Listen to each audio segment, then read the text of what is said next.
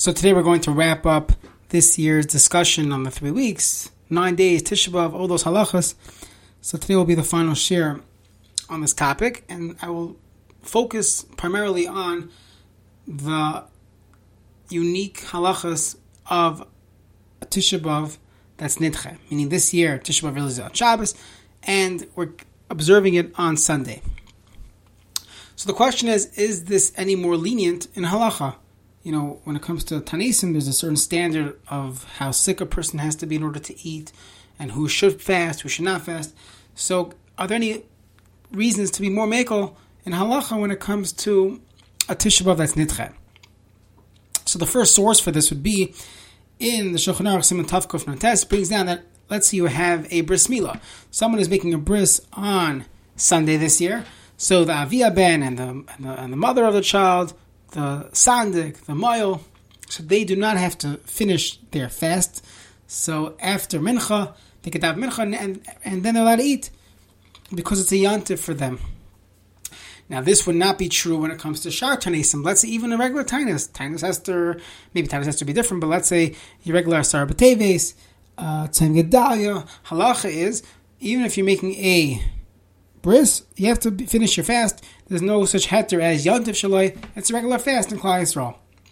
So for some reason, when it comes to Tisha B'Av, that's Nidche, we are more makel. So based on the Shvus Yaakov brings down that he was asked about a chayla or a or really about a mubaris, a meineka, someone who's pregnant, someone who is nursing, do they have to fast on a Tisha B'Av that's nidche? So on a regular Tisha B'Av, they do. They have to fast. Now, if they're a chayla, so they're no different than any other person, that's a chayla, and they're allowed to eat even on Tisha. But assuming they're not up to that level of of illness, they're not a chayla of that level. So still, even though they're not yet sick, halacha is according to the Shvus Yaakov, since we see we're makel by bris milah, we're more makel by bris milah than other tanesim, so for sure, Yoledes Menekes does not have to fast on a Tisha B'Av that's nitcha. Additionally, he writes that even a regular person who's a mitzvah chayli, who has some small, minor ailment, a little bit, he's sick a little bit, he could still he still does not have to fast because it's a, it's a Tisha B'Av Shnitcha. Now, you have to figure out exactly what level this is. Even on a regular fast day, we don't have such a high threshold of what what is considered a chayla. In order to be able to eat, it has to be a little bit beyond your typical ailment of fasting. More than just a headache that you're not feeling well, that you're gonna, as soon as you eat something, you'll be fine. It has to be a little more than that. But still, we're more makel when it comes to Tisha B'Av that's nitcha. There's a, a discussion in the Paiskim so now that a person is uh, a lady is a uh, meneka, she's a mubera, she's not going to fast the entire Tisha B'av. So the question is, does she, or let's say a, a, person who knows he's going, he's sick already, he's not feeling well. Is there any Indian, any any reason to start fasting for a couple hours and then only later eat? Any Indian to do that? So it is brought down that there is some concept of being part of Klal Yisrael. Everyone else is fasting; you should also be fasting with them, even for a little bit. But halacha one is definitely not mechuyev to do that. Additionally, there is a, a question that this year, if you wait and only start eating Sunday morning, so then you have to make Havdalah Sunday morning. And we try to make Havdalah Motzei Shabbos, so shouldn't that be a consideration? Rav Asher Weiss, in his tshuva, says that that's not a consideration halacha. If you want to fast a little bit, so you'll have to fast. You don't have to worry about the Havdalah. But halacha lamaisa, there is no halachic requirements for anyone to fast a few hours. If you know you're a chayla, you are a mubaris menekas and it's a tisha nidche, one is allowed to make havdalah already right after Shabbos. They are allowed to make havdalah. So when they make havdalah, there's a question: Should they use wine, grape juice, chamar medina? So really, we should try to avoid using grape juice or wine on Tisha B'av itself. It's you know the nine days we don't drink wine. However, lahalacha, a person is allowed to drink grape juice, use grape juice as chamar medina, as as a havdalah.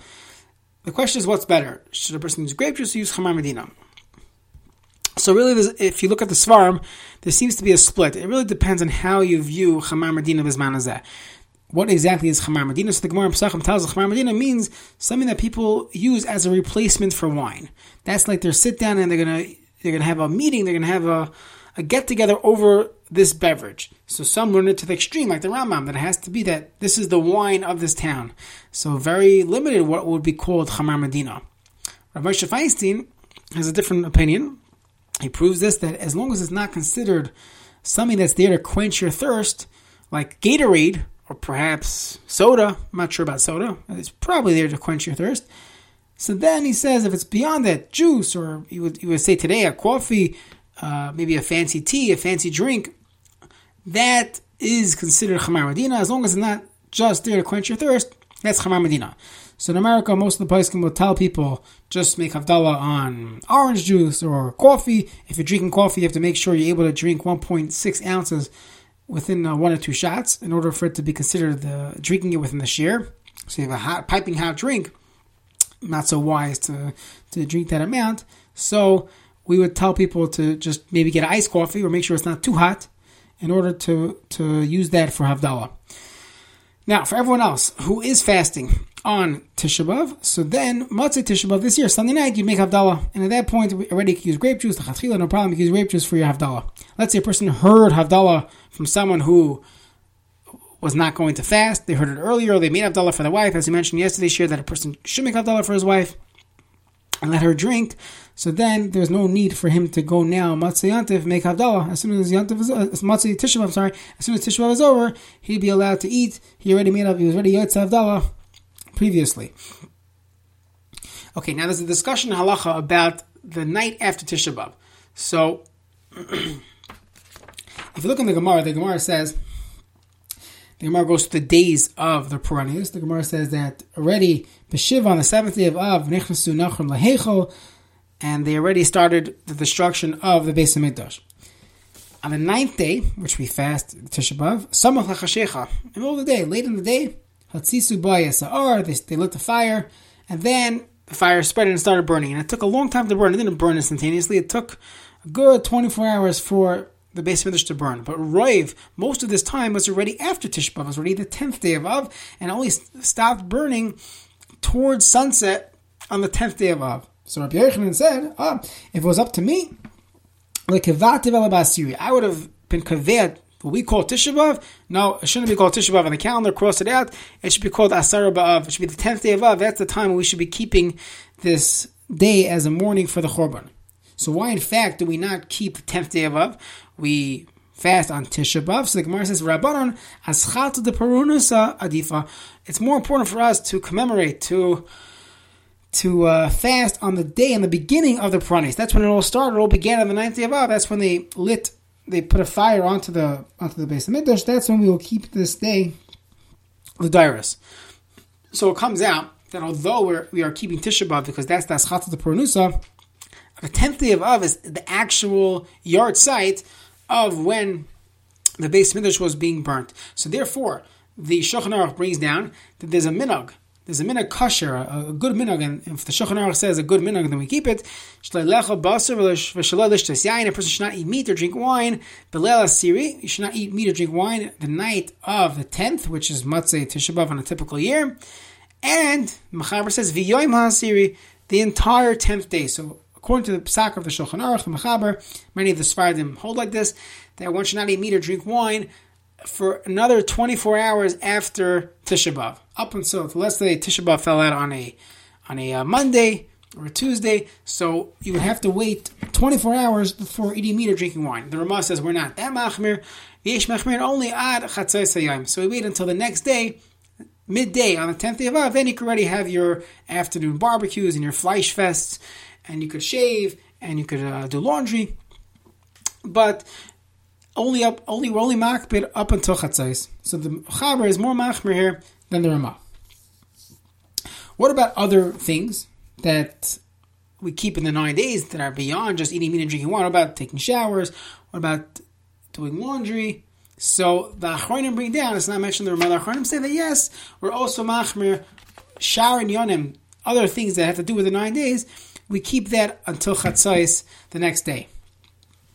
So that's the psak, that's the minhag in Klai So I remember listening to a to a shaila, someone saying over shaila he had a couple years ago, where basically he had a sleepaway camp that they switched halves the day after Tisha B'av. So the second half started the morning after Tisha B'av, all fine and dandy, except for the children coming for only the second half. So they were at home in the city first half. Their parents had nine days worth of laundry to start packing now for the for, for camp, and starting the next morning, you got to be on the bus 10 a.m. You can't wait till chatzos to do laundry. So what do you do? So the Biur Halacha writes that b'shas tzarech, since the whole thing's a minig anyways, first even the bus of yain is a minig. A dish, this extra chumrah of the achronim for Shar and Yonim, that's uh, chumrah gabe chumrah. So again, that's the minog. But b'shas tzarech, one could be makel. And I think that was a psak that this Rav, this place gave to those uh, to that camp, the, the, parents of those campers, that they could do laundry already matzah tisha because it's tzara gadol to send your children with clean clothing at least for the first couple of days of camp. It shouldn't be uh, totally uh, disgusting. Okay, so this year, the tenth day of Av is Sunday, so we already kept the tenth day. So really, halachically, once the tenth day is once uh, Matzah Tisha this year, Sunday night, really everything should be mutter. However, the Rama writes that still we still have a minhag that the, at least that night, right, leaving Tisha B'av, we should not eat meat, we should not drink wine, because it's not this. You know, we just left a fast day, and I'll cover Tisha B'av really. How do you leave Tisha B'av and go eat meat and drink wine? And therefore, the minhag is that for tonight, Sunday night, one should not eat meat or drink wine. But the next morning, you don't have to wait till Chatzais because it's already the eleventh day of Av, so you can have your uh, your burger for breakfast the next morning. What about listening to music? So I see some of the Svarim bring down, maybe there's some type of Indian listening to music, Matzah Yantif, Matzah uh. However, if it's recorded music, for sure it can be Makel, because that's really a Chumrah Ba'ama. Additionally, if you look at the, the Sha'ar Hatziyun, it seems like it'll be mutter as long as it's a, it's a Nitche. So this year you go listen to music even Sunday night. So uh, that wraps it up for the halachas of of Tisha B'av, the lachas of the three weeks. Just want to point out the Shulchan Aruch writes at the end of Simon Tav Kufran Dal Kol Kol Masabel Ay Yerushalayim Zeich V'Roya B'Simchasa. Whoever mourns properly on Yerushalayim is Zeich already. V'Roya he will see B'Simchasa in the ultimate redemption, and uh, we should all be Zeicha with the learning of these halachas, and we're keeping the halachas to uh, next year, not having to learn all these halachas again and we should uh, be able to greet Mashiach Zakin of Amen.